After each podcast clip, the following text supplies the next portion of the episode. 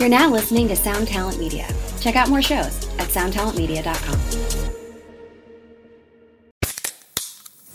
Hey, what's up, everyone? I'm Matt McGachy, the vocalist of Cryptopsy and the host of the Vox and Hops Metal Podcast, where I sit down with fellow metal musicians. We talk all about their lives and music while sharing killer craft beers. If you've ever wanted to sneak backstage and share a beer with one of your favorite musicians, well, Vox and Hops is the podcast for you. This week on the podcast, I had an amazing conversation with Morgan Lander and SJ Jones about Kitty Pig. There is this episode and over 450 other ones to help you enjoy life, metal, and craft beer. So what are you waiting for? It's time to become a Vox and Hops head. Cheers!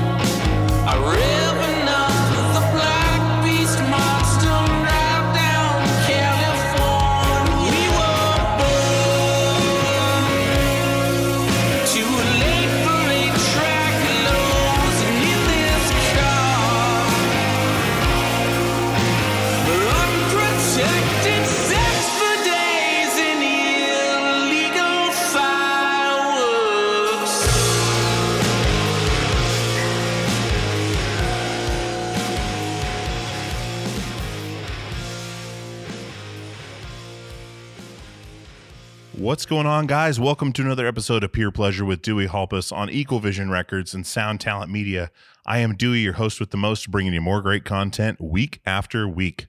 This week, guys, we have a living legend on this show. This man has been a part of ban- a band that changed my entire world, changed the trajectory of my musical socialization, uh, has been in my head and my heart countless times through many different situations and many different uh, circumstances, places in the world. And I am talking about Dave Mello, the drummer from Operation Ivy, a band that everybody, I assume, that listens to this show knows, does not need any introduction.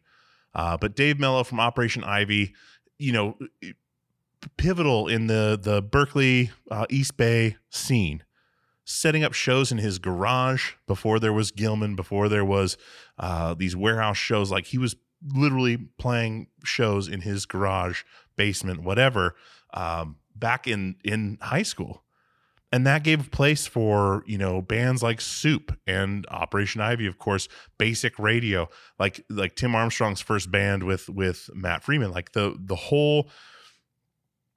Uh, the whole scene just kind of had similar like like a like a start from this area like not a similar start that's the wrong word but uh, an early start from these shows. And then you know operation ivy the first band to tour out of there you know in a car a a a four door car with a box on the top of it was what they used to tour in with a roadie. So there was five people you know like it was crazy. Um but yeah just absolutely absolutely crazy. And uh, i love that band so much and uh, i just can't say it enough. Dave was amazing getting to talk to him and ask about these stories and just hear you know his perspective on things from the business side to the show's side. Like it was just awesome. So this kicks off two weeks of uh, east bay punk.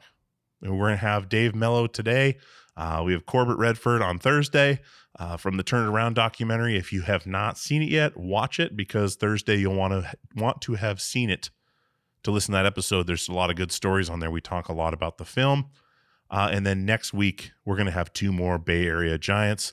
And uh, yeah, I'm just stoked to bring this stuff to you. Uh, so let's get some business out of the way and we'll jump right in. So peerpleasurepodcast.com is the website. Peerpleasurepod at gmail.com is the email if you want to get in touch with me. Uh, I want you guys to go over to Facebook and join the Peer Pleasure Podcast Inner Circle Facebook group. It is a private group, but when you click to join, we'll add you in. It's just to protect everyone's privacy. We talk about a lot of things in there. As you know, we talk a lot about mental health and depression on this show. Um, there's a lot of talk about that, but then there's a lot of fun stuff as well. But it just made more sense to make it a private group, and that way we can just see who's coming in uh, and monitor that because we want to keep everyone safe um, in their thoughts and everything else. So, thank you guys for coming back week after week. I love each and every one of you. Uh, we just did my my first Instagram live tonight, and that's why this episode's coming out about an hour late. Is because it actually went really well. There was a lot of people that chimed in and and participated. So maybe I'll do some more of those. Um, but we're just trying out some new gear and just felt like showing it off. So uh, thank you to you guys who who came into the Instagram live just now. And as I told you, the episode is coming out and you're listening to it now. So we know it has made it to your ears. All right, guys, without further ado, let's get into my conversation with the man himself, Dave Mello from Operation Ivy. Ah!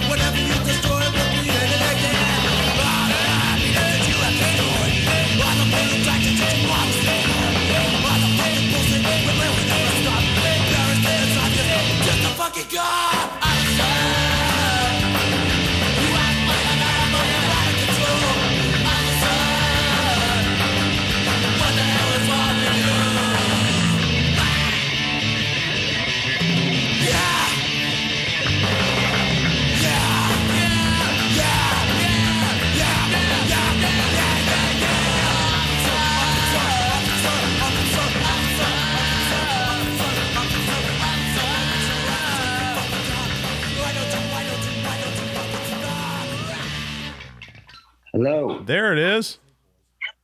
No, Here we go. How are you, my friend? Good. How are you? I am great. Can you hear me okay? Yeah, I hear you great. Awesome. Dude, thank you for coming on the show, man. I appreciate it a lot.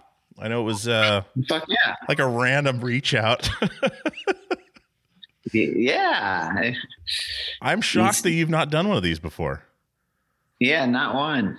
Wow. You said you had Matt Freeman on here before. Yeah. I was like, well, I did, but I had him on for Charger. Um, my show's not really like it's not press, right? Like it's not. I get requests all the time for people to come on.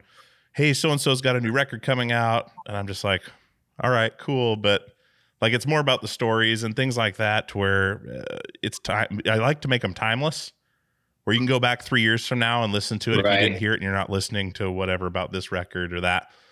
Uh, but Matt was, I think he was nervous, so he had, uh, uh, I think it's Jason on with him, and it's one of the only times I did two people at once Right.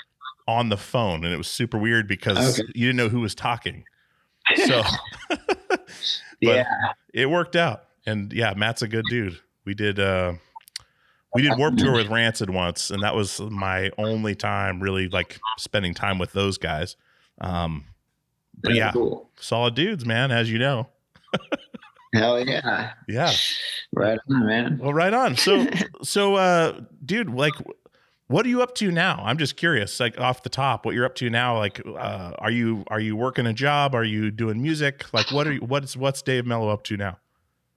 Right now, right now, um, I'm living in Cottonwood, California, on a ranch. I have horses. I have like 50 peacocks, and uh, I have a wife and, uh, and a 13 year old kid. right on. That is the that's not exact. That's not anywhere near what I thought you would be saying. I love it. On a ranch. How long have you had a ranch? Uh, for almost a year and a half now. What prompted that? Well, my wife uh, is a horse lover, and uh, she's from Missouri. I married her about 15 years ago, Okay. and we we were living in the Bay. Well, long story. I, I was actually living in Lake Tahoe for like 10 years, uh, from 98 to 2008 Mm-hmm. and I I met her in Sacramento, and uh, I got married in 2007 and had a kid in 2007, and I. In, when I was in Tahoe, I owned a record store for about 10 years called Mad About Music. And uh, it was mostly punk rock and hip hop, small record store. And 2007 came and re- recession came and and I had a I needed I just had a kid so I needed to get away and we moved back to the Bay Area and lived in El Cerrito for 10 years um, had a kid and worked in a warehouse played still all this time playing in different bands Mm-hmm. and uh, just trying to get enough money to where we could get some land because she loved horses. And ever since she's been in California, we just couldn't afford having horses. It's Mhm. so uh, at that. So when we finally had enough change, we sold our house, bought a house in Cottonwood. It's about two and a half hours from the bay Okay. right by Redding, Northern California, kind of, uh, you know, farm, mostly just farms and horses and cows out here. So we bought, when we bought this house out here, we, uh, it came with like 50 peacocks that were just on the land. So we have tons of peacocks and they're all over the place. And we have a couple horses and dogs and, and, uh, so, you know, that's about it. Since COVID, though, I haven't been able to play in my bands that much. You know, everything's Mhm. sort of shut down. 2020 was going to be a really good year for me, but then that happened. Uh, so now I'm just uh, almost about to start the cycle again. Before COVID, I was going down to the Bay Area every once in a week, like every once a week or or more, Mm-hmm. and playing a bunch of shows.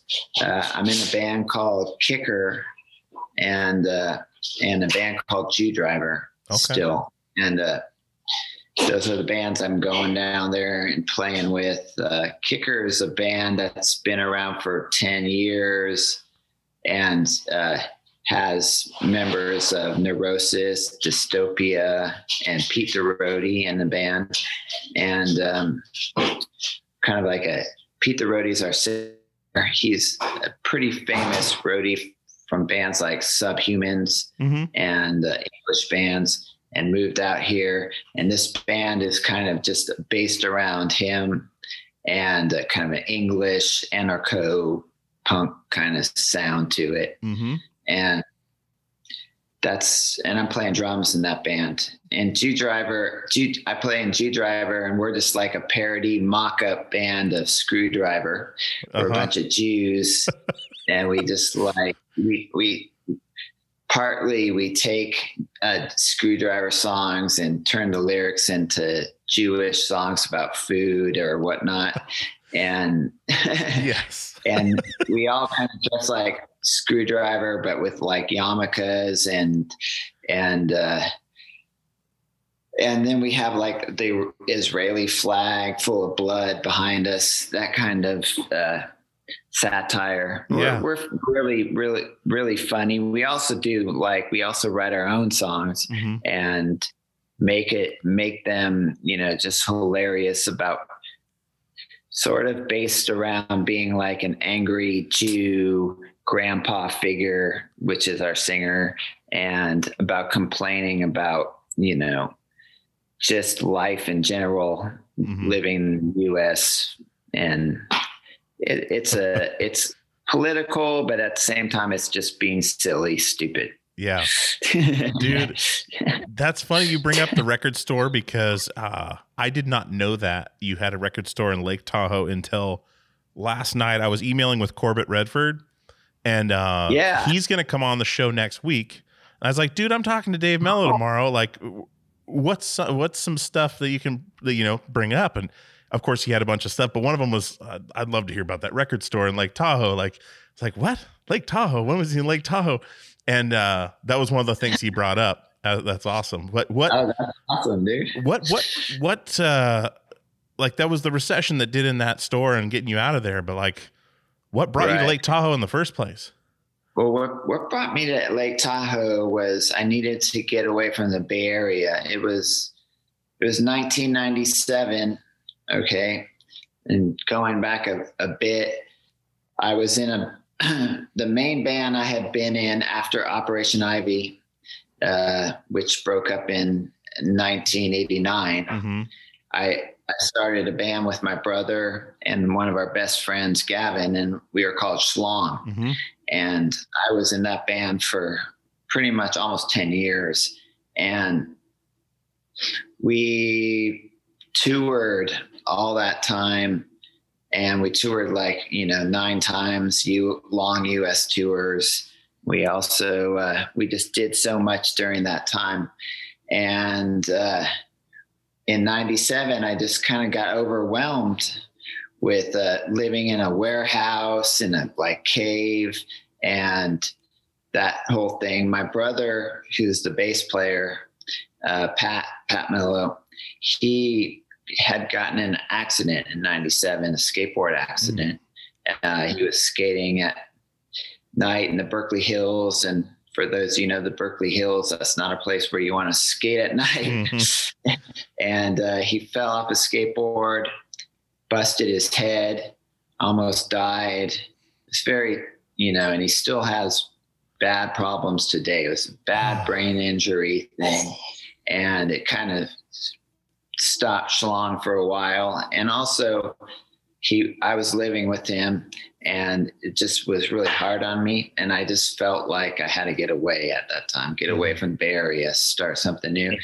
And I went to Tahoe because at that time my parents owned a cabin there, and so I went up there and you know went to school at uh, community college up there for a couple of years, and it was awesome. I just loved it.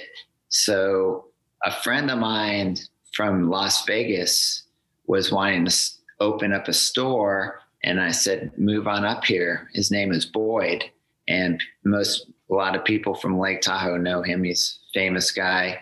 He was actually in Lake in uh, Las Vegas. He was in a band called Boba Fett Youth. He was a nerd, you know, Star Wars. They were a punk band. So I said, come on up and we'll open a store, maybe even start a band. We tried to start a band, didn't work so well, but the store was awesome. We found a place, we opened it up. It was a small, a little small, like the size of a living room. And uh, it, we mostly just had punk rock music and hip hop music.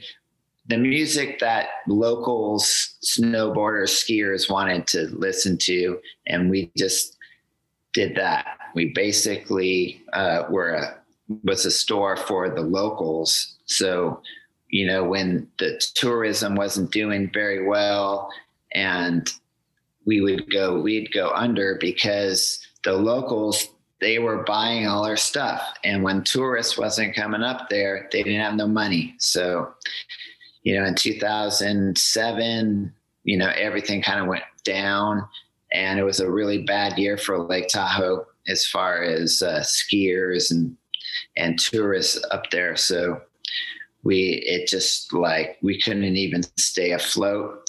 And actually, at this time was right around that same time that Lookout went totally bad. Lookout Records went bad. So I was making pretty good money with Operation Ivy until about 2006 when Lookout stopped paying us our royalties. So at this time, because they were having a hard time, and so they got into debt with like some of the bigger bands on their label, like Green Day and Mhm. Op Ivy, and and so you know we had to s- drop from that label, and I had to move out of Tahoe, go down to the Bay Area, and and get a a real job at a warehouse. So I worked in a warehouse for five years. And then Op Ivy also got onto Epitaph Records, which helped. And then I started making a little more money off that. Mhm. You know, I, I don't, you know, I don't fault look at it at all. They were having a hard time and they couldn't, you know, sometimes that just happens. I actually know that too because I owned a record label in the Bay Area. And when I was with Schlong, we started our own record label called Bun Length Records. It was called Bun Length Records. I just named it after hot dog buns that were bun length, and I thought that like I put out a bunch of seven inches, and they were always bun length. So, so we named it the label Bun Length Records, and we put out a bunch of stuff like that. Dude, I love that. So simple, you know, like and that's with with lookout. I and just to I'll get this out of the way, you know, right now just because I I you the the scene you were a part of for me was one of the most incredible times in music and but I was watching it before I mean the internet wasn't really around. I was living it through the Lookout Records mail order catalog Right. and in Alaska. So nowhere near Gilman, nowhere near any of that stuff. We're in a trailer in Alaska trying to learn Op Ivy and Green Day songs. Like this is like right after, maybe right before, right after Dookie came out. Uh, Right. is- so they, my buddies discovered Green Day and worked backwards, and that's what we were doing. And the Op Ivy record was sitting on on the stereo, and I was like, "What's this?" And he's like, "Oh, I got it off of the Lookout mail order." I was like, "Oh, cool." I put it in. Like what? And so like, but we were living through you guys after you'd already broken up. Right. But like the whole scene down there, like that whole thriving era, like we couldn't see it. We were just looking at the pictures in magazines, listening to the music, but we're in Wasilla, Alaska in a trailer trying to jam these songs and learn how to play in a band. And Wow, it was so incredible. Like I just wish I could have seen any of it in the time. Like Oh, been there, right? Like we drove past Gilman on tour probably twice, never went in, never played there. I didn't even get to stop and like just kind of stand there for a minute and kind of just take in the gravity of of what it was about. That as you know, being on tour, you can't you can't see anything. It's out the window and you're on your way to the venue. If you're not playing there, you're not going there. Uh, right. But but that whole era was just so great and and that documentary that Corbett did uh yeah. is incredible. It's my favorite documentary and uh there's just so much going on there, you know, and and Yeah. um For sure. I'm really sorry to hear about your brother's accident. That's insane. Like the uh we had a buddy Yeah. Juan uh Alderete that got in a bike accident. He played uh for like Racer X and and Mars Volta and stuff, got in a bike Right. accident and he's now still recovering years later. Yeah. Who knows yeah, where you that's gonna end from that. But um Yeah. man. So and I can can also recover from that. uh living in a warehouse. You said you were living in a warehouse with your brother?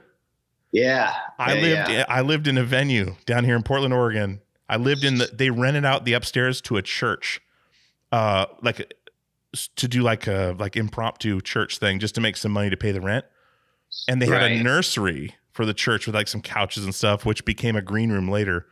I lived in that church and I had to move out every Saturday night and move back in on Monday so they wouldn't know I was living there so I can attest to you, like like living in a warehouse or even in that environment in an area that's not zoned for residential.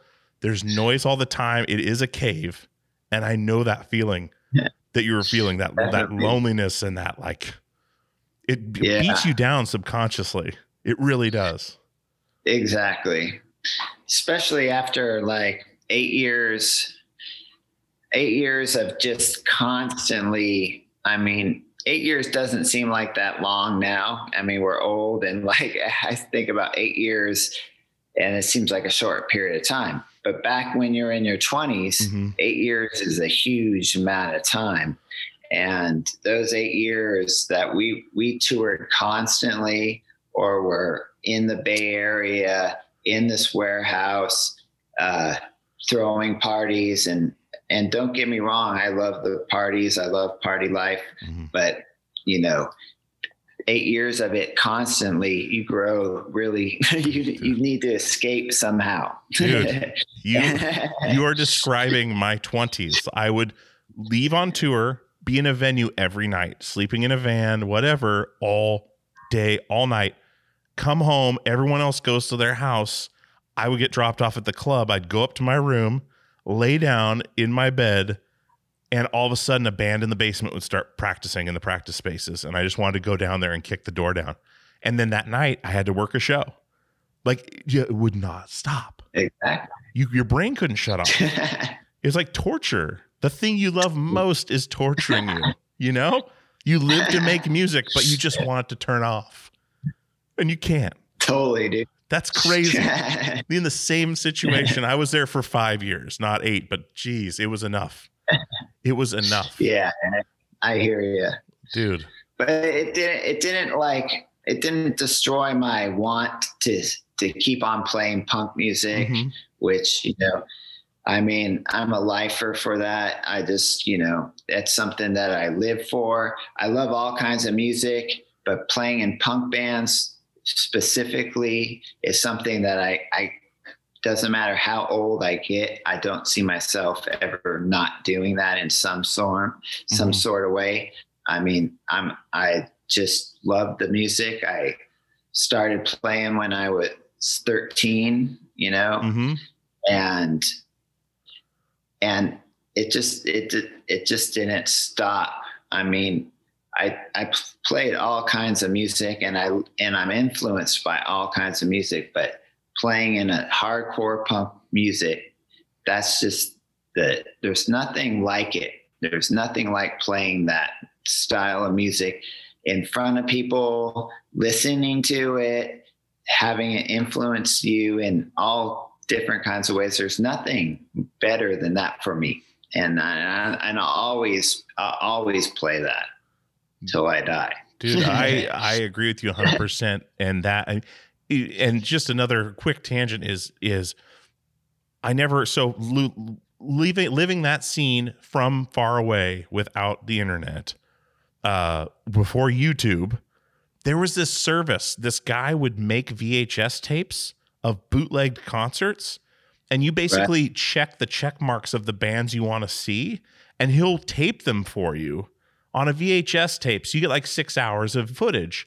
So like Oh, you can say, I want this Green Day video. I want this Op Ivy show. I want this, uh, you know, um, uh, like Whitecaps show or whatever. Like whoever it was, Right. there was a list, and that was finally when we got to see you guys live and see you playing drums was something else, dude. Like I don't know where you get that energy, but it seems like you were born to do that. Like Oh, there's drummers like you and Bill Stevenson, I think are the two drummers that completely stand out completely originally just to watch like how are they doing that? You know what I mean? Like Bill kind of just sits back and he's just playing like do do do do but he's playing like these super intricate, amazing drums, and you're just fucking going, like hairs shake, hairs flying, just like a machine. And uh, it's, you guys are two drummers that I really like think stand out just from visually alone. And then once you dig into the playing, it's a whole nother ball game. Like, holy shit! But like, that was the first time I got to see that, and I could see that energy. I was already feeling it from the records, but like seeing it totally like blew us away. But that was a service that used to exist. Some guy would pirate videos like bootlegs that were already bootlegged and then tape them for you and mail it to you like three weeks later. It I, was yeah, crazy. That's that's crazy because it's like that in Japan. The first time I went to into Japan with uh, my band Schlong, we were just we went into this one big. It was like the huge superstore of videos, right? Mhm. And you would go, you walk in there, and it's just like all, it's like three stories, and it was all just bootleg videos and and of bands and music. Yeah. And I walk in there, and I notice these people talking, and I think you know they recognize me, and I'm looking at this, and then all of a sudden they're like, "Hey, blah blah blah, this is Dave Mello," and then so they said let let me take a picture of you. And i was like okay you can take a picture of me. They took a picture of me and put it on their wall and you know told me that i could have like 10 free videos up there you know if they let and they showed me this one wall and it was just operation ivy bootlegs. And it was Wow. like hundreds of them. And i was looking and it was like they had a bootleg of our first show in my garage. Mm-hmm. The first show we ever played. And and I knew that someone videotaped it but I didn't know it was actually a bootleg. Yeah. and so I was like well that's the first freaking show. And since then you know and he gave me all he gave me that one he gave me these and that. A lot of a lot of it is just, was bad quality but Yeah. I mean they loved it there they loved bootlegs and they loved those videos yeah, dude, that's crazy. And yeah, like they sell them on the streets of New York or used to, like CDs or movies that were still in the theater or boot concert bootlegs. That's that's incredible. Japan always does things so much bigger and like more grandiose than we do. You know, we all think we're the best, and you go over there and it's just like, what is going on, dude? Exactly. Well, and then they're always trying to control everything. You know, I mean, that's the one thing I noticed about Japan is you go to Japan and you're driving in trains and stuff, and you see, you know, all this wildlife, but it's all like manicured. So they like all, you know, they everything's trimmed and they're always trying to control the growth and make it, you know, make it, you know, it's like a bonsai. It's just like the bonsai tree. I mean, you go there and you see the forest, and there's just like the bonsai tree, all trimmed down, and people's yards and everything is is exactly like that. So Yeah. all trimmed down Yeah, and controlled. like what's that? Wow.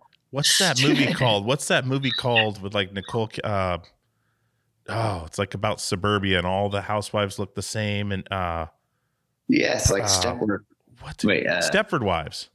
Yeah, Stepford Wives. Maybe that's yes. yeah. There, everything's like black. Yeah, that's crazy. And they, yeah, absolutely, man. So, well, take me back because I. So you, you is it just you and Pat? Is it the two you two brothers? Do you have more brothers or sisters? No, it was just uh, Just the two of you. Um, Tell me about growing up with him, man.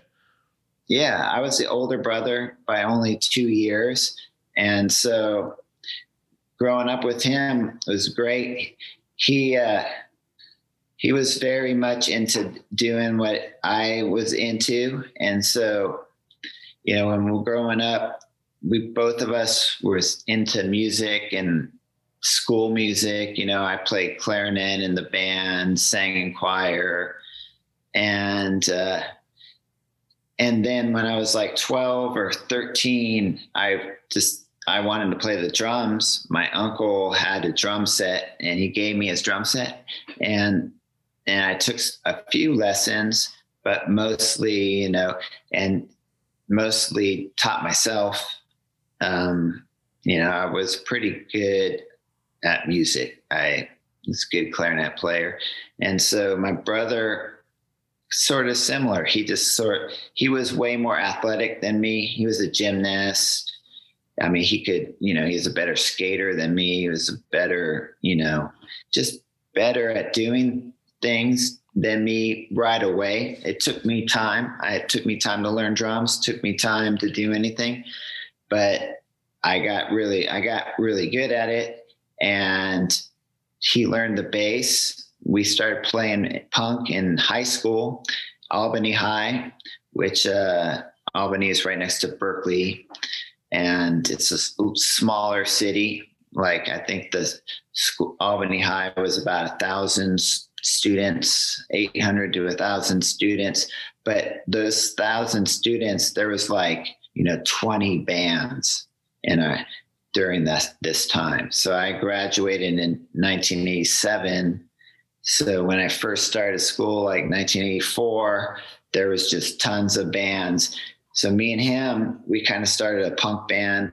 Our first punk band was called Distorted Truth, and it was, you know, just pretty generic band, but uh, and he was singing at first, and then you know he learned bass kind of slow, but he he got really good at it.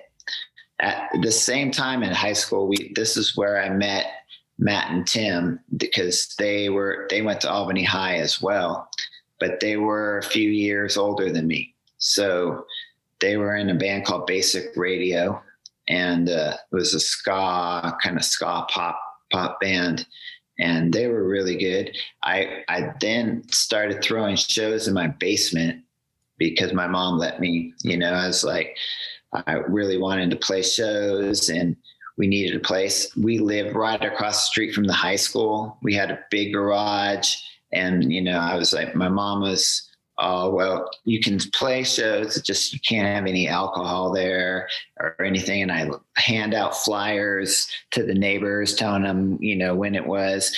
And like the first show I had there was Distorted Truth and me and my brother's band. Mm-hmm. And uh, this band Crimp Shrine and Soup, two Bay Area bands. Soup was actually the first punk band that played uh, Gilman Street. They were the very first band to open this the first night at Gilman Street, and they played that show. They would play. They played those parties at my house, and I then the second show I then had Basic Radio play, and that's where I met Tim and he told me I was a good drummer. And then a few like a few weeks later, he's like, "Basic Radio broke up. We need, want you to play in our band."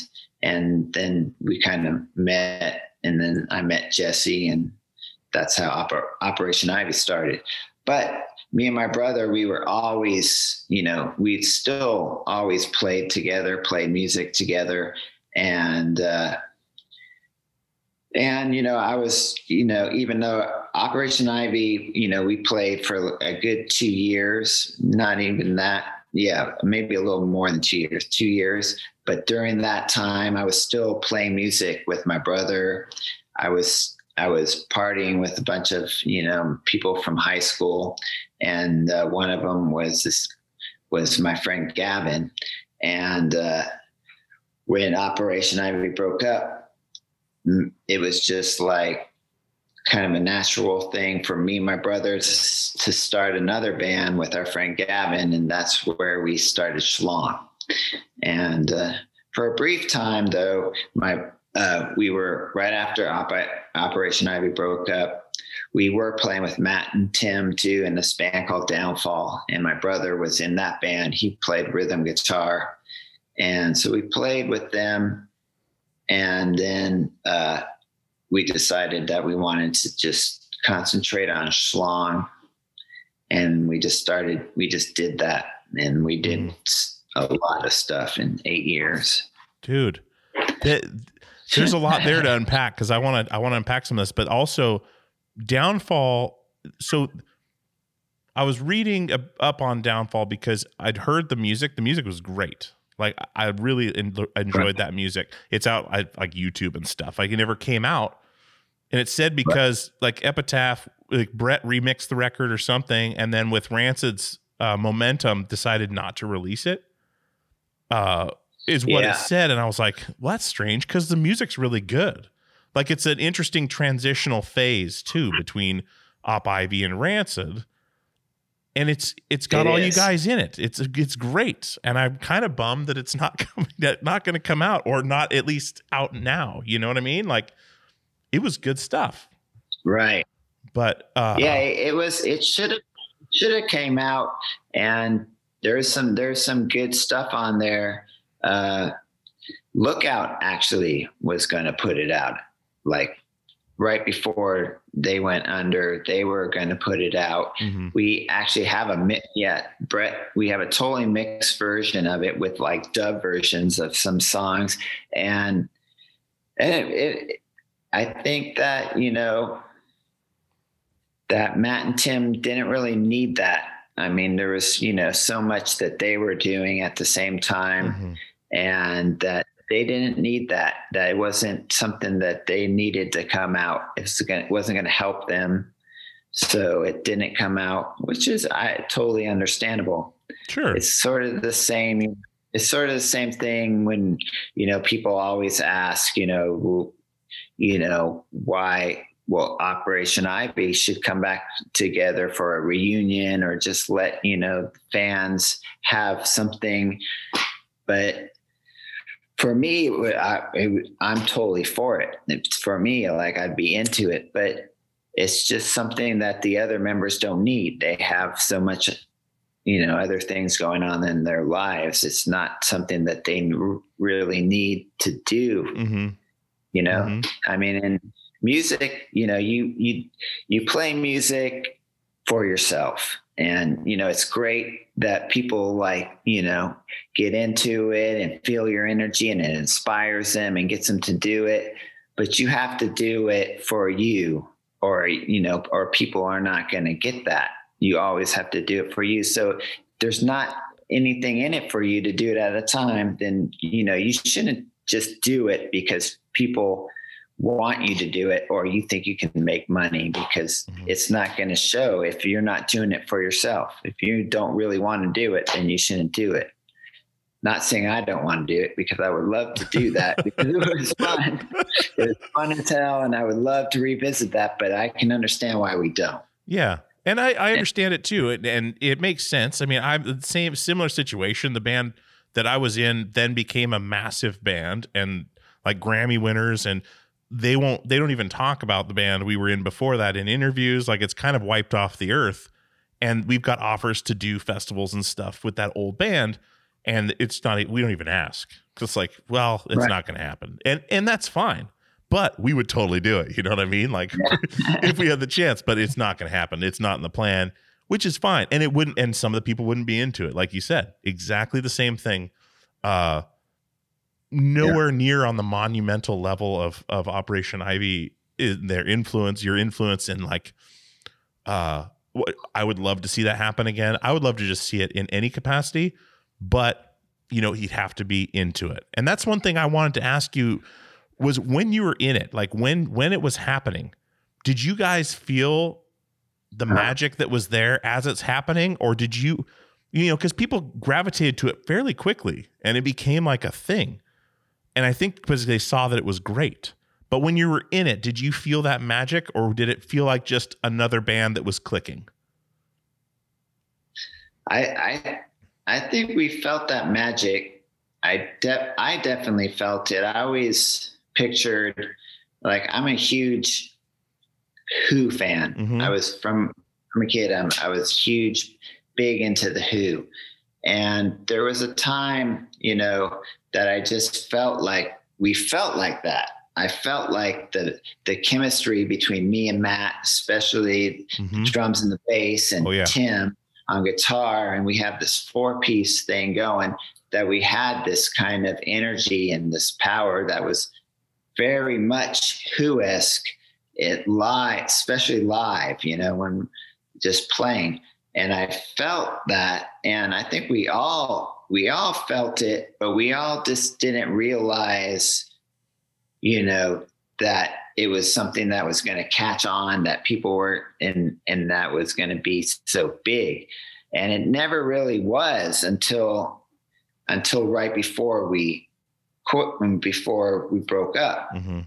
i mean i think the the shows maybe you know four months before we broke up were pretty that energy was there and the crowds we were drawing was a lot lot bigger. I mean it happened a lot after we toured. I think we toured one us tour and that tour you know kind of just brought us really tight got us really tight and got us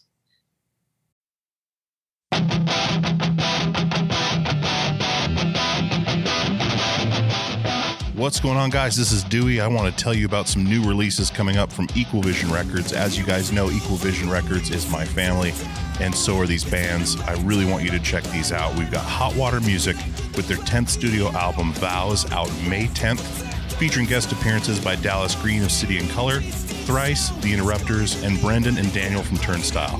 See them on their 30th anniversary tour with Quicksand in the States in May and June and Europe in November. Hotwatermusic.com for more info. We also have Be Well with their new 7 inch A Tap I Can't Turn Off out now.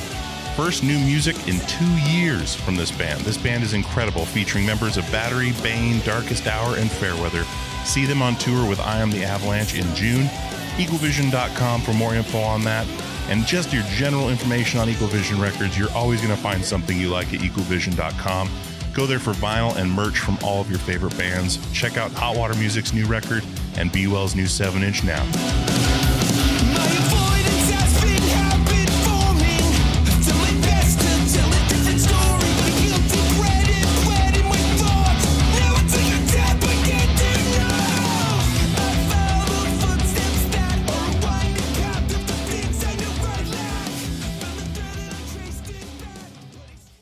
What's going on, guys? This is Dewey from Peer Pleasure, and I want to tell you about our newest sponsor, DistroKid. DistroKid distributes your music across all online platforms.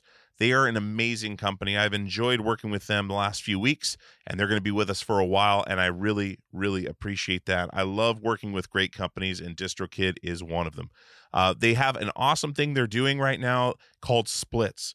Now, if you're working as most people are online, doing collaborations with people from all over the country, all over the world, as easy as that is with the internet, uh, you want to get those people paid when you put that music online. And splits can do that. You can add an unlimited amount of collaborators to any track. You can change the splits at any time. You can add or remove collaborators at any time. You can see previous splits. And all your collaborators are going to have to do is sign up for a DistroKid membership, a DistroKid account, so they can get paid. And as always, DistroKid never takes a cut. You and your collaborators get 100% of the earnings in total. A couple other awesome things that they do is they set up an official artist YouTube channel. Uh, you can use Spotify Canvas, synced lyrics, promo card to promote your release on social media, a mini video for your socials as well. There's just so many awesome things about using DistroKid. And like I said, I don't advertise things I don't use, haven't signed up for. I have signed up for this. It is a breeze, literally a breeze and you can get going right away. So definitely check out DistroKid, and I want to give you 30% off your first year's DistroKid membership at any level. That is distrokid.com slash VIP slash PPP for Peer Pleasure Podcast. Once again, that is 30% off your first year's DistroKid membership at any level. distrokid.com slash VIP slash PPP. Go check out DistroKid right now, distrokid.com slash VIP slash PPP for 30% off. One Hit Thunder is a podcast where we both celebrate and have a good laugh about bands and artists that had just one hit that we all know. Each week, we're joined by a guest from the world of music or comedy to learn more than you ever thought you would about some songs that you can't forget. And we decide if they brought the One Hit Thunder or were nothing more than a one hit blunder. Look, if you listen to the show, you're probably going to laugh, and I guarantee you're going to crush next time the bar has music trivia. Tag Team, Jane Child, Meredith Brooks, Looking Glass, Shawn Mullins, Eiffel 65, EMF, Crash Test Dummies, Crazy Town, Chumbawamba. We have hundreds of episodes in our back catalog and a new episode each week, so pass the Dutchie, make sure you're connected, and subscribe to One Hit Thunder wherever you get your pods. Hey guys, this is Dewey from Peer Pleasure, and I wanted to tell you about Premium Pleasure, our premium subscription service that's available now. Peerpleasure.supportingcast.fm is the website. There's three tiers tier one, tier two, and tier three. Tier one is $5 a month, it gets you the ad free experience. Tier two gets you access to the Peer Pleasure Passcast. It gets you access to the videos of the interviews. It gets you merch discounts. Tier three is $20 a month. That gets you all of that. It gets you the Passcast, gets you the video footage, discounts on merchandise, and monthly Zoom calls uh, with myself and other guests. We're going to have all kinds of stuff in there for you. There's all kinds of stuff in there for you now. There is, uh, I believe, 30 to 40 videos of these interviews. There is uh, multiple episodes of the Passcast. The Passcast is a podcast that I'd started separately that is me and another podcaster or me and a guest uh, discussing a deep dive into their favorite episode of Peer Pleasure. Um, so there's a bunch of those on there. So so and so and I would talk about the Chino Moreno episode. So and so and I would talk about uh, the Yvette Young episodes, and we would do a deep dive and tell where they came from, how we got the guest, stories of uh, that weren't discussed on the podcast or maybe weren't in there. Um, it's just another glimpse behind the curtain. So that's the big deal with this premium service is giving you a glimpse behind the curtain of how the podcast is made, gives you access to things I'm doing and things that we're doing with the show. Um, gives you, you know, ad free stuff. It gives you just all kinds of, of things that we could throw in there to help make it a valuable part of your month.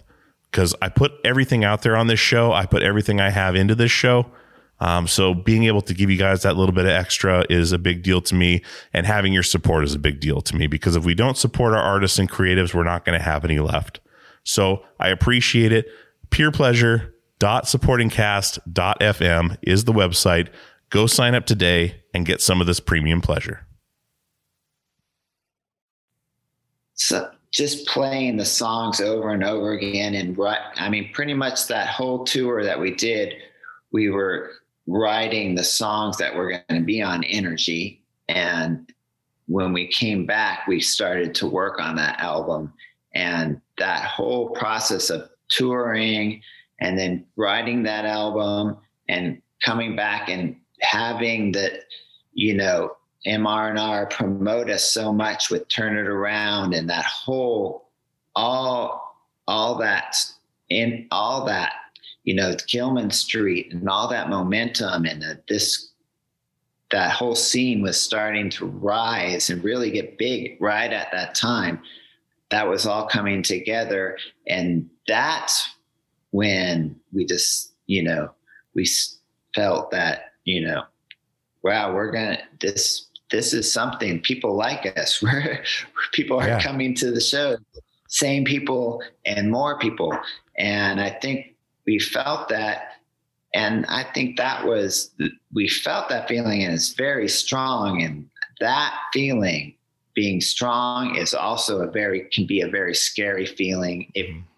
you're not sure that you want that yeah. are you sure you want that attention are you sure you want to go down this route because as soon as you go down that route people are expecting things you're going to have to do this now it's not just because now it's not just about you and what you want it's about we're giving hope or we're giving something to these people and they're going to want something from it mm-hmm. and i think that that's that was the beginning of the end you know yeah. it yeah. was we didn't want we didn't want to wear those shoes and that's that's where it where it stopped well, tell me, take me, take me through if you don't mind. I and Corbett and I were talking about this too because I, when you guys did that first tour, you, can you tell me some stories from that tour and kind of about that tour because that tour was massive, uh, massively influential on other bands from the area because holy shit, these guys can go tour. That any we can go tour. You know, like you you set the set the right. you went out on the voyage first in a car, right? Like you guys were in a car we did a tour. There was a tour with a, right. a minivan. Like people slept on the gear in the minivan with a rice cooker and a 25 pound bag of rice, and would unplug vending machines at truck stops to cook rice. Like that, and that was roughing yeah. it. You know what I mean? Like three dollars a day for food. Can you walk me through? that tour and some of those stories from that tour because that's one thing Corbett was like, man, I'd love to hear more about that tour, and I would too because, you know, it was a big deal. You know. Oh yeah. Oh yeah. That tour, that tour was like, again, that was the one of the first trips that all of us went away from home, and we had a, or Matt owned a '69 Oldsmobile, uh, a '69 Olds, and we put it, we built this box on top of it. So we we did this whole tour in the 69 olds and uh, um, with my drums in the box. The trunk was huge, so we were able to fit both amps in the trunk. And so it was five of us. Uh, we had David Hayes as our roadie, and and uh, it was our first big tour. And I mean, a lot of those shows were really, really small. You know, you know, tours. You Mhm. drive hours and hours, and then you get to this one place, and there was no there was no promotion, and you end up playing for to a handful of people, five or six people sometimes, and and that's just tour. This happened, but we because we you know because right at this time the Gilman Street uh, happening with MRNR, the whole like publicity thing. Um, Kamala Parks booked the helped us book the tour, but basically booked it herself, and uh, she ended up writing you know a, a zine about booking tours on your own, a DIY book it book it yourself sort of thing Mm-hmm. and uh, she she really had that whole tour figured out because you know even though we had a big spots where we were only playing for a few people we ended up meeting lots of bands. And this is this was the theme of all my tours. You end up meeting people or meeting bands and this is what's great about tour. And you help those bands out they help you out. You're always you're going. They introduce you to people and that are going to book the shows and those people introduce you to people that are going to you know let you stay over at their house. And then it's a ever it's always going around. Then you let them stay at your house and that and you remember you get their names you get their phone numbers you have this huge booklet you know with just like a list of names list of places a list of people that are cool that you might be able to sleep at their place and you just you know you're you start touring you go to a phone booth you know and Mhm. with your and you phone these people while you're on tour and Yeah. see if you have the book that was that kind of thing before you know you can just go on on the internet and you know say we're here or text somebody we're Mhm. here and you know you know someplace this is you had to like at least spend you know 20 30 minutes Yeah. at, a, at the rest stop while someone's on the phone trying to you know figure out where you're going to go and where you're going to stay Yeah. and and that was that we we that first tour was pretty awesome though we played a bunch of g- cool shows we played with uh fugazi like i think it was like their third or fourth show that we that Wow. they played.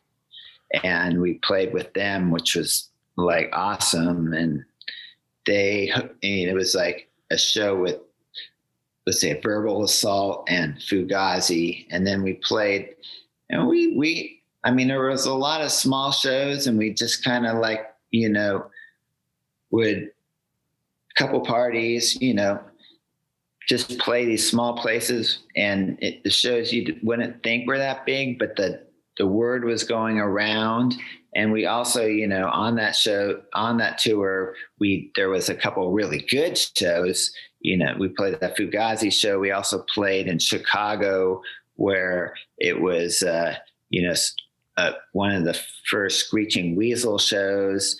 And and then there was the uh, zero boys uh, re, uh, reunion show. This was 89 Mhm. and so we played that and and then a couple other pretty big shows but most of them were small.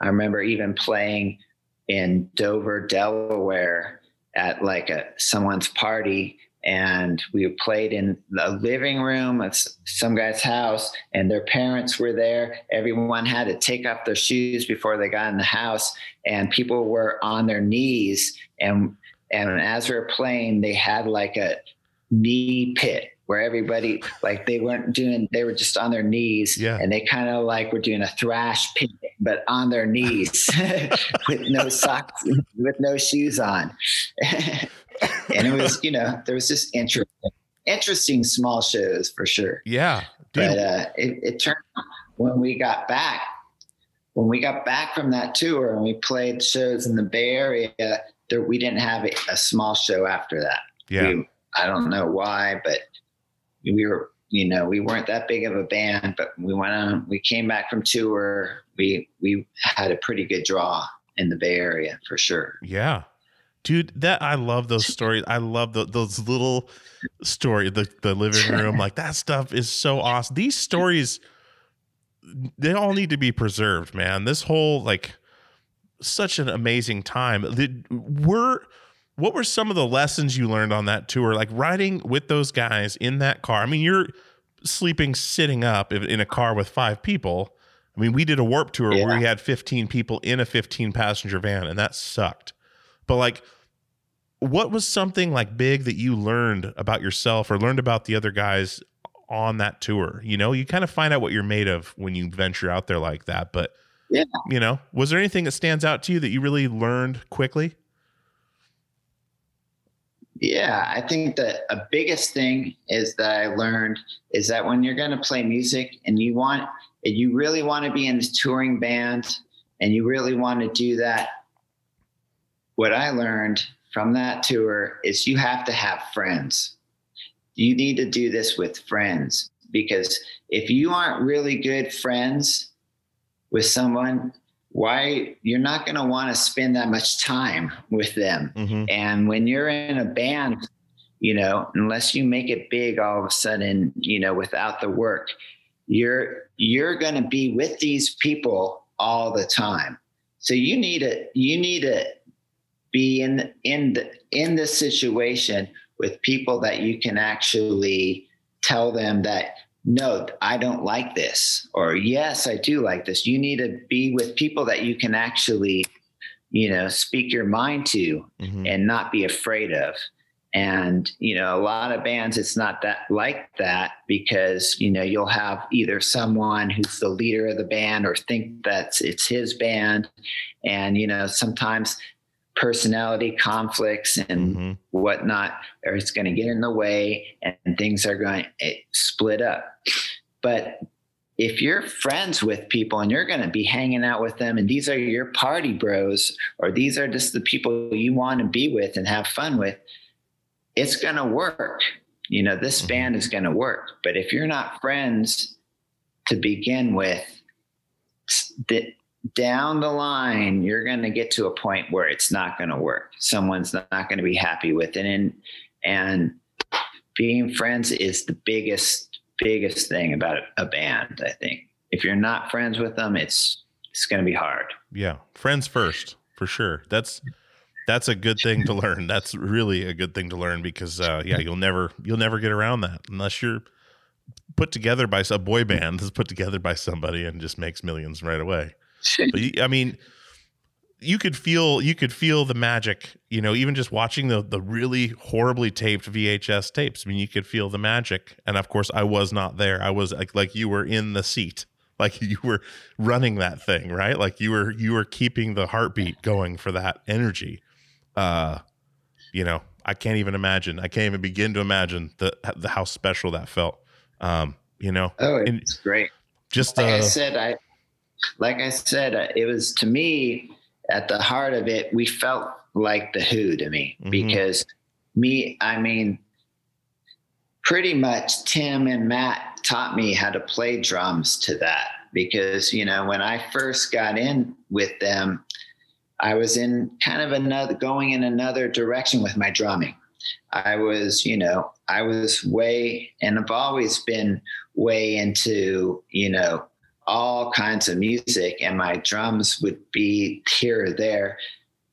Matt taught me how to lock into the bass, you know, and Mhm. basically to simplify simplify my drum style to lock into the bass and and concentrate on my bass drum going with the bass to drive a song and you know i didn't really realize that you know that uh, drums could be that important to uh, to the carry on of tempo Mhm. you know um, bass is extremely important and we all know bass pretty much is the drive of a band because the bass is really keeping the time. Where people think the drums are keeping the time, the bass keeps the time. The drums lock onto the bass and drive the time. Okay, you Correct. drive it Mhm. But without a bass player to like really get you going to there it's hard to think that and sometimes drummers are just always trying to be the the one that holds and anchors everything down but then they don't have a bass player doing it so it doesn't it doesn't really make sense Mhm. but if you have a bass player that locks down, anchors down the time, doesn't matter. He's walking. He could be a, really complicated bass player and playing all this, but if he's locking down the the rhythm and the beat, Mhm. that's what what really that's what really locks down the time. That's what we're all keeping time on. The drums are just accenting that, punctuating that, and really driving it. Yeah. You know, Yeah. and and Matt taught me that. Matt taught me that, and I kind of used that use that as a as a basis of my drum playing throughout my punk rock career. That's incredible. It's something you carry with you that he taught you. You Oh, know, that yeah. just solidifies more of the friendship and just the the community of it all. You know, even with two people, it's a community. You know, like that that Oh, yeah. whole thing. And it's so weird to think about too. The the what uh, basically just the word warehouse played in your life to this. I mean, Gilman is a warehouse. Like changed Yes. the world, right? You to survive had to work in a warehouse. You lived in a warehouse. Like all these things, these creative ventures all tie back to warehouse. That's Like- so true. It's crazy how it all just kind of like bounces around. I just all these things pop in my head as we're talking, and like these like they uh, they're like little spider webs that tie together in my head. But that was one thing that just rang true to me is is just the importance of just an open open space. Like it it could be anything. Like a warehouse could be anything. Yeah. You could literally throw a bunch of balls in there, make a giant ball pit. You could put a torture device in there. You could put gas in there. Like you could just you could do anything. It's a Oh, blank yeah. slate. But Yeah. what we do with nothing is what makes us great, right? Like what we take what we take that's just a, a piece of paper or a pair of sticks or we you know what we make from nothing is is what makes us such an amazing uh species you know like Oh yeah. it's wild That's and and that is. can that ripple effect every one of those little shows you're talking about is like throwing a bucket Yeah. of rocks in a lake and you see 10,000 little ripples and they all keep going but they all come together at one point and become one giant ripple and that's what happens and it's Yes. so great it's so great and uh you know even playing in a living room for five people there's nowhere in the world you want to be at that moment there really isn't Exactly. and it's Yeah. so cool that something that seemingly minor is such a big deal to those people, you know? And that's one thing I don't hear from is people that were at those shows. I always hear about the Gilman shows, but I never hear from the people that were in that living room. Or you guys played like a barn with animals in it, didn't you? Like, or like oh a yeah, farm? we did in Petaluma. Yeah. Yeah. so you don't hear about that. But do you get, do people send you like photos or anything like that from those little shows? Like, hey, by the way, when I was 15, like I saw you in a basement, you know, and now I'm playing in this band, you know, like, and I'm, I'm rambling here, but like on this show, I've had Brendan, Ian, and Joe from Fugazi on. And literally, they're the only ones that that have been on the show out of 200 episodes that do not cite Fugazi as an influence. So the only people that aren't influenced by Fugazi is Fugazi. Similar to Ivy, you know, like, but I always find that hilarious because I'll talk to them about influence and they never say Fugazi, and of course they don't. Uh, but have you gotten like like memorabilia or or you know you were talking about in Japan got recognized in Japan, but like where people have been like I was at that show or I was at you know uh, things like that. yes. Really? Yes, I I mean I've never pictures from off Ivy shows. Uh, they're a little bit more rare, though we do have a lot of pictures that that came up. But you know, when I was on tour with Schlong, all the time I would get people say, you know, we saw you here. You know, I mean, the, my first Schlong tour was 1991, and Energy was only a couple years old. And I remember going on that tour and this guy from another band came up and goes, You know what's the weirdest thing is we've been on tour for a while, and every time we go into someone's house, you know, they always have an energy record. And like everybody has your record in their house. And it's on. This was before I got any money from it, so I was Yeah. like, "Whoa, people are like this is this is something." And it and it, it's true. I think I felt the power of that band as you know, the longer we were broken up, the more this you know this legend started to evolve around it because because we were never n- never felt that important or that big we we did feel you know that people liked us and we had some sort of chemistry and you know we had a good message we had good energy. But after we broke up and all that stuff happened it was like okay it's over for us. Now let's get on doing things. Mm-hmm. but it wasn't over. You know people still felt that. And it kind of that that little seed that we planted and you know we started with these shows totally grew in a proportion that we didn't think it was going to grow you know because the legend of this is a band you know and they did this stuff but then they broke up before they got too big because they didn't you know that that that story built and built and gave us a fan base that maybe we would not have nearly gotten this if if we you know if we stayed around for you know a while longer maybe that it wouldn't have been that big. But it was almost because we left it because you know we stopped before you know our pants were too big we stopped the band and got out of it people gave us respect and that story went on and it became a record that you know you needed to buy when you were 13 years old you Mhm. know Mhm. it became that record. You want to get into punk? Well, here's one of those records that you should buy, you know, along with Minor Threat, along with these other bands. Yep. This is a, this is one of those bands that you want to get. And it became that. Mhm. It Would absolutely it have did. been that way? yeah. Exactly. And if this was done, if this was done in any other way, it would be the most brilliant marketing scheme ever. If you could convince, convince, if the businessman came in and convinced you guys to just stop, like just, just hear me out, just stop. Right. Well, we don't want to stop. No, just stop. Just trust me. Money will come in. Yeah, you're It'd be money, brilliant. though. But the fact that it was pure and genuine, just like every song, every word, every beat was purely done. Right. There's nothing Right. but respect. Like to walk away from something like that for the right reason, it made it Right. so special. And again, the warehousing, right? The world is an empty warehouse. You have energy on this side, you have influence on this side.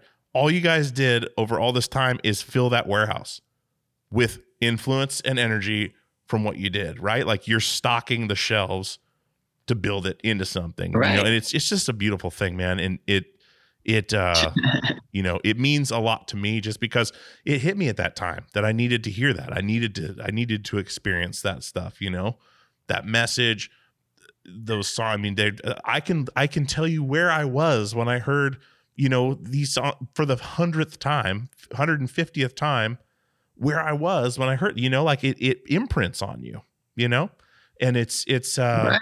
just so Operation Ivy, you know, done. You know, you're doing Schlong, you do it, you did Downfall, but you said you didn't you didn't see money from from Energy till later. Like you were on tour with Schlong. Right. how did how did that deal work with that? I, when I was talking to Brendan from Fugazi, he was telling me like how many records Fugazi's actually sold, and just like, wow, you can do it your own way, you know, where you're not giving any money to other people, but like a lot of deals back then seemed to be like 50-50 deals. Like, well, let's put out a record and we'll split it. Like, so you guys started getting money for the record back when Lookout was on top, doing their thing. Then it's Larry left. Christopher took over. Christopher, right? Appelgren. Um, and then Lookout kind of went Yeah. away. So then Epitaph Right. picked it up later. So like when you guys weren't getting Right. paid, did that eventually get rectified, or did Epitaph just take over and start from there? Well, Or can you talk about it? I I'm just I- I curious. I'm not a headline grabber, but you know, I can talk about it as far as, you know, wh- how I view it, but, you know, it might not be completely correct. You know, Yeah. I could be wrong. And, and, but as far as I saw, saw it, we started, you know, it took, the record came out in 89. It took at least till 91 before we started getting any money. But then, uh, it started gradually getting more and more. And when Rancid, Rancid came up, came out with "Out Comes the Wolves" Mhm. record, which went great. Then the Oper- Operation Ivy that really sprung up. I mean, I Rancid, you know, did have a lot to do with uh, you know people get into Rancid. Rancid's a popular band, and they're like, well, you know, where did Rancid come from? And they would come back to us. So I think Rancid did have a big, big thing for us, you know, to help push it along right about that time because that's when we sold the most from like 92 to 95 or 6 Mhm. when we saw the most and we were making the most and then we just started constantly just making a pretty good amount of money and it it kept on going till the lookout there was it was about you know 2004 2005 when lookout really spread themselves a lot. They were putting way too much money into all they had a lot of bands and they were putting up it and they were taking a lot of our money and putting it into the band thinking that it would pay off and then they can pay us back later. But it didn't really happen. There was just too much going on and they stopped paying green day and op ivy. Mhm. the, those were the two biggest the two biggest records. And uh till the point they owed us a crap load of money crap load. And we weren't going to see it. They tried to they tried to you know do things but it just wasn't happening. And tim and matt had an epitaph and they were like well you know let's let's let's do that. And so i mean we weren't going to get nearly as as a good of a contract with epitaph. I mean with op ivy we were the first we were one of the first bands on lookout. So those first few bands on lookout we we all had great contracts because uh you know it was david hayes david hayes was like if we're going to do this we need to split so our profit margin when we first signed it band got 60% lookout gets 40% and Oh i think God. they did that they did that for the first like 10 bands you know Wow. i mean i think it probably quickly changed after that but we were Yeah. getting 60% Yeah. so that's that was pretty good so then when we we signed with epitaph we've signed for 25% which is still really good Yeah. It's fantastic. you Yeah. know as far as so so i mean we weren't going to make as much but we at least we knew that we were going to make money and it was something an epitaph is not going to have a problem coming up with money to to make the records Mhm. so you know we that was the best deal for us at the time lookout just didn't seem like they looked like they were falling apart at this time. So, I mean, and we we respect them, and we always and always respect Lookout. But Yeah. you know, there's a certain time where you just have to look out for yourself, and that's what we kind of did. No pun intended. That's it.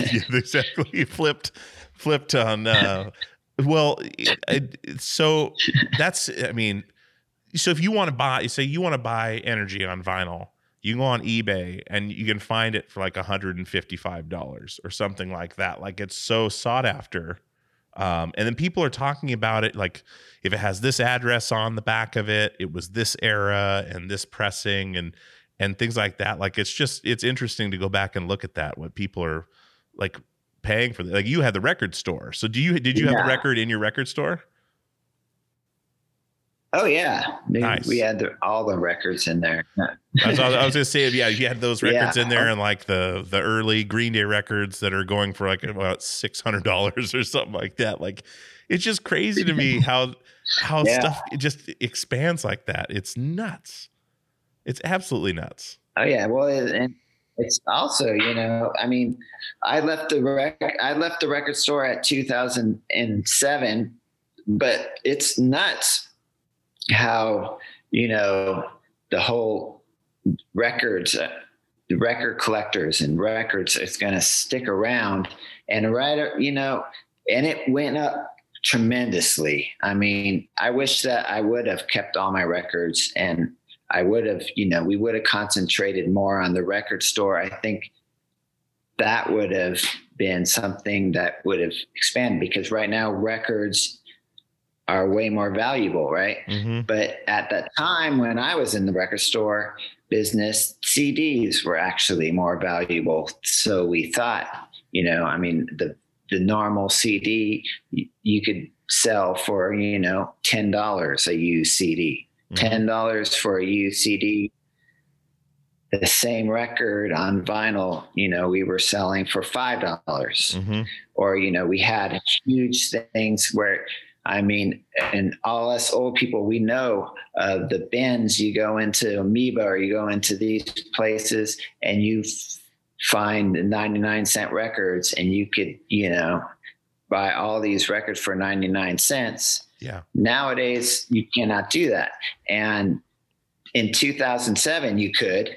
And this was just about the end of it where you know the the business sort of flopped and then people realize they have all these collectible records the digital CDs start to, you know, CDs are just this disc that you can, you know, easily throw away. Yeah. They scratch. Why are they why are they selling them for so much if they're just this little thing you can buy and just copy them and you know it's just a digital message. It's not an analog copy. Mhm. So all of a sudden records become extremely valuable and CDs not so much and you can easily you know and then they sort of switch places again where now vinyl is w- worth way more than and you know it, it's just kind of weird. And so you know i actually went and had a job at a record store for you know a little while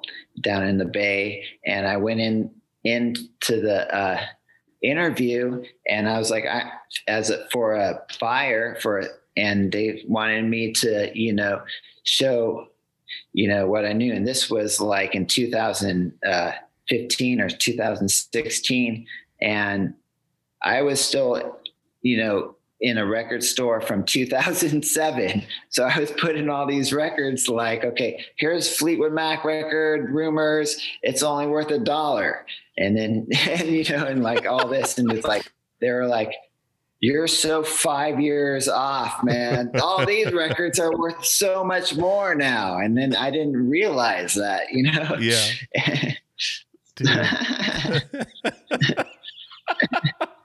It's crazy just how that takes off, man. Like, well, let me let me ask you this too. I, I'm just curious. I've never I've never you know asked another person this, which is a simple question, but what would be your favorite record from that Lookout era?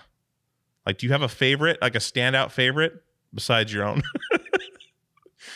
Oh yeah, my my favorite my favorite record from the Lookout era uh, on Lookout would be the Crimpshrine Talking Claude record.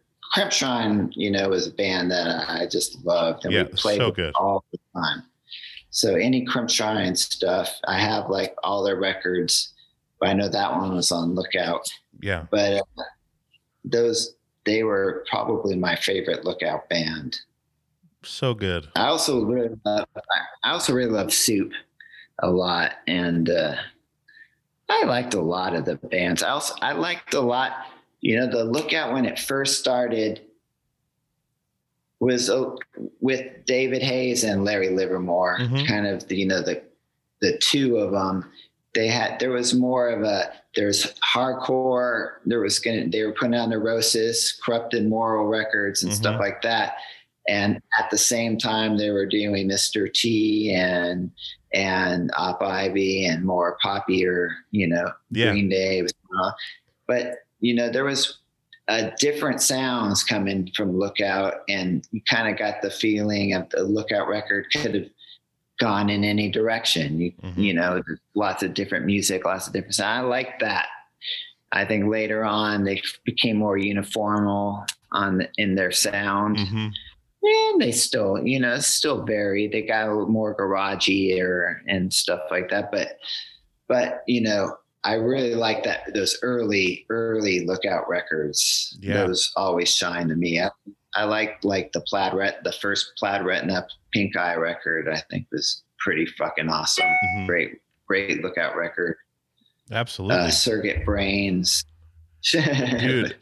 that catalog, I could still remember flipping. I wish I could find one just to have it still, you know, like flipping through there and, and, uh, just we would all Oh, buy a yeah. different record so we could all share it because we didn't have any money. So, like, well, if we pay 10 bucks for this and I pay 10 bucks for this, then we could just swap them out, you know, and trade them out. And, and, uh, that was how we got by back then was just like, we need more and more and more of this. And, uh, Hell yeah, yeah. I had Larry on the show too. Larry actually connected me. Well, sent me the address for Aaron Cometbus. 'cause I was going to send him a letter because I guess you have to send him a snail mail letter because he doesn't do the Oh. internet. Uh, you know, because I have all those. I have all those magazines and those uh, the comic Cometbus Oh, zines yeah. and stuff, and just such an awesome time. And and uh, so, uh, I want to ask you too, like as a father now, you you thirteen year old boy. Yeah. O- Boy. Okay. How big a part of his life is music? Does he take to music like you did, or do you try, do you try to put it in front of him, or do you kind of let him discover on his own? I let him discover on his own, but at the same time, I do introduce him to stuff. I think it goes over his head. He's very much, he's a 13 year old boy. He's a skater. He loves to skate, but Mhm. uh, he's very much into rap music and the hip hop. Mhm. He got into it, you know, lived in the Bay Area. And I think, uh, you know, he, I mean, he's been to punk shows. Uh, you know, I remember he was like four or five. I took him to this Subhumans uh, show in Oakland, Subhumans, and and he went went on stage. We were all we were just like pit, and he went on stage, and uh, he was about to jump off or so, and this punk rocker or this guy with a mohawk kicked him, kicked him in the face. Oh, And me, and my, and me and my wife are like, oh shit. Oh no, we're in the wrong show. But Pete the roadie, who's the singer for my band Kicker, yeah. he went up, he was roadieing for Subhumans. He went up and got the dude, he went up and got the guy that kicked him and it's like made him apologize to my son up on stage. Nice.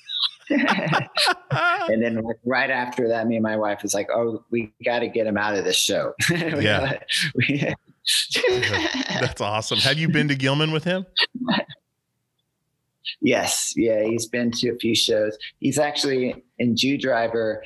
He, I think it was a ha- Halloween show. He was dressed up as a ninja, and I got him up on stage. I play guitar in Jew Driver, Mhm. and we were up. I, he was right next to me in his ninja costume, so he became Ninju, and he was like doing ninja. Uh, exercises to the whole Jew Driver set. Was- I think was only like seven years old at this time. Yeah. I love that. I love that, man. It, it, it just all, yeah, it all just ties together in such a cool, such a cool way. And now you guys have a ranch and animals and a ton of peacocks. yes. which is just so Yes, random and weird. I, so you guys, I, is your wife just happy as ever being out there with the animals and having some Oh space? yeah. And you're enjoying Oh, it yeah. too, then. She's a horse. Yes, yes. Okay. She's a horse lover. I, I like being outside. hmm I like the space, and I and I like horses. I like animals. So Yeah. I've, you know, I've had dogs for a long time, and I've been an animal lover. And I actually love horses. Uh, I, you know, we had the racetrack at the at in Albany, and I used to go to racetrack all the time. So. I, I I had a love for horses. I just never owned them since till now. So Yeah. it's a diff, definitely a big responsibility and they're Yeah. big animals they could hurt you Man. so My daughter, my daughter is so into horses. She's seven, and uh, oh they really want to see the redwoods. We're gonna we bought we just bought a 15 passenger van with Oh, the same sweet. one we used to tour in pretty much uh, to go just travel around. And I think I'm gonna get him Oh, down there soon to to that area. And just to, my wife wants to see him. Like she's never been. Da- she's always flown down through California, never driven down Right. through. And it's just such a beautiful place. The the It whole is. Northern California area. And I would love to come through, see the redwoods, and then just uh, just drive up, get out of the van, and just kind of stand at Gilman for a second, take it in, and then on our own terms and move on. You know, like uh, it, it- there's just so many things like that that we want to do. But um, I love that you're happy, and I, I love that you're out where you want to be. You've got your family, wife's happy. You got what she wanted to to have with the ranch. You're still playing Yes. music. It's all just mm, Yeah. a really good story, my friend. It oh, really is. thank you so much And thank you so much for coming on the show. And it, I mean, No, this is surreal for me, you know, like I, you know, I know it seems small, but like never in my life, I told myself yeah. back when I was, you know, 13, 14 years old, Hey, in, in 2021, you're gonna be hanging with Dave Mello on this video chat thing. I'd be like, what? Shut up. Like, no, you know, and you know, I don't, I don't usually fan out on this thing, but this is, I was really looking forward to this one, man. And, and, uh, I, I, just Well, love it. thank you. I you love it. I, I appreciate it very, very much. The time is valuable, and I mean the hours of enjoyment I've gotten from what you do is is priceless to me. So um, I really appreciate it. And it's about Ah, it's about time for my uh, bi-yearly turn down from Jesse to come on the show. I reach out to him every six months yeah because it, I had a hard time finding you on there, but I finally did, and I was like, man, uh, let's see what happens. And uh, but yeah, he turns me down twice a year. He just doesn't want to do interviews, and I'm like, dude, it's not an interview. Like I don't know how to put it across to him that it's not an interview. Like it's just a chat. Like you know, and, Yeah. it can go anywhere. it's great Everyone just like, yeah yeah, I'm not really doing interviews about, but dude, let's talk about Pepsi, like whatever. Like it doesn't matter. Like we can talk about anything. But uh, dude, yeah I, it's fun to talk it's fun to talk. yeah. And I, you, dude, you were welcome back anytime on the show. You know, it just hit me up, uh, and and we can do it. You know, anytime. I really, I'm glad we got to do your first one. That's only happened a couple Yeah, times. It's really rare. yeah But, i'm uh, glad it worked. I was scared about that. Dude I, I i was hoping you wouldn't be scared because it was you know and i i just love uh uh i actually clicked in a little bit earlier because it was on here they were on here and there was no one there. I was like all right i'm gonna put him back in the waiting room so i'm not creepy just sitting there on the on the computer screen waiting for whatever. Because i was like whoa someone's on time. Perfect. Like that's always that's always a good Yeah. sign but anyways dude i thank just you i just signed on early in case sure right on man dude thank you And uh, yeah, keep in touch. I'll let you know when this is coming out, and we can work out whatever for an image to use and things like that. And and uh, man, just thank you so much for for all the music and continuing to do it and and uh, just being the man. Love it. Oh, thank you. I appreciate it, man. Awesome. And thank you for having me. Dude, it was an experience for Dude, sure. Absolute pleasure. All right, Dave. Well, I'll let you get back to your evening, and uh, we'll chat All soon, right. my friend. All right. All right. Thank you. See ya. Okay. Bye. See ya. All right, guys, I hope you enjoyed that episode with Dave Mello from Operation Ivy. He was also from Schlong, and his new band Kicker is pretty badass. So go check them out as well. Um, thanks again to Dave for coming on. And man, what a journey it's been going through the East Bay stuff this last little while. Um, like I said, Corbett Redford coming out on Thursday uh, has become a really great friend and just picking his brain about stuff has been awesome and just kind of bouncing around living through that scene again like i was in alaska. It's just something i really really cherish um, and i cherish each and every one of you guys coming back week after week and listening. So go check out the peer pleasure podcast inner circle facebook group right now on facebook sign up for it we'll let you in get you going uh, it's been growing every day which has been killer rate, review, and subscribe to the show. We love seeing those reviews come in. If each and every one of you listening right now went over to Apple iTunes, I know some of you guys have Spotify and you're kind of fucked there because they don't allow reviews. I don't know why. We've been fighting them on it. But if you have access to Apple Podcasts and you're listening to it on it now, if each and every one of you went and reviewed the show, it would be off the charts. So I challenge each and every one of you to go write us a review. I love seeing them. It makes me feel great. Um, it makes me feel like people are listening uh, and participating. And you know, I'll keep doing this for you guys. I just love doing it. Uh, but it's nice to see those reviews come in. So if you get the chance, pause the episode, end the episode, and go review the show right now.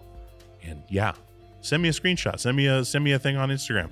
I would love to see that because I don't get notified about it till way later. So, anyways, I'm going to stop rambling, guys. We got another episode on Thursday with Corbett Redford from Turn It Around.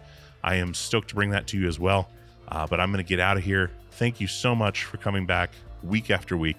And as always, we'll see you on the radio.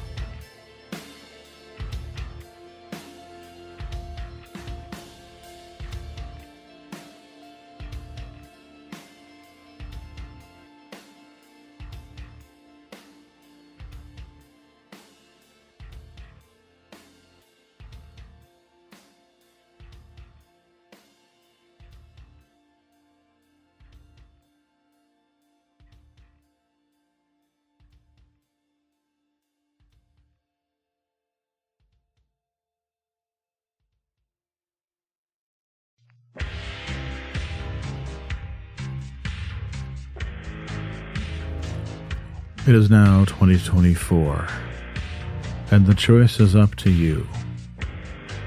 Do you listen to good podcasts, or do you listen to bad ones? Well, we've got a suggestion for you. How about you listen to a good podcast for the first time in your miserable life? I can think of one Overnight Drive. Going strong. 11 years now the podcast about nothing. Your favorite podcast's favorite podcast. Do you enjoy nothing? so do we. Why don't you come over and check it out and stop listening to other podcasts? Thank you.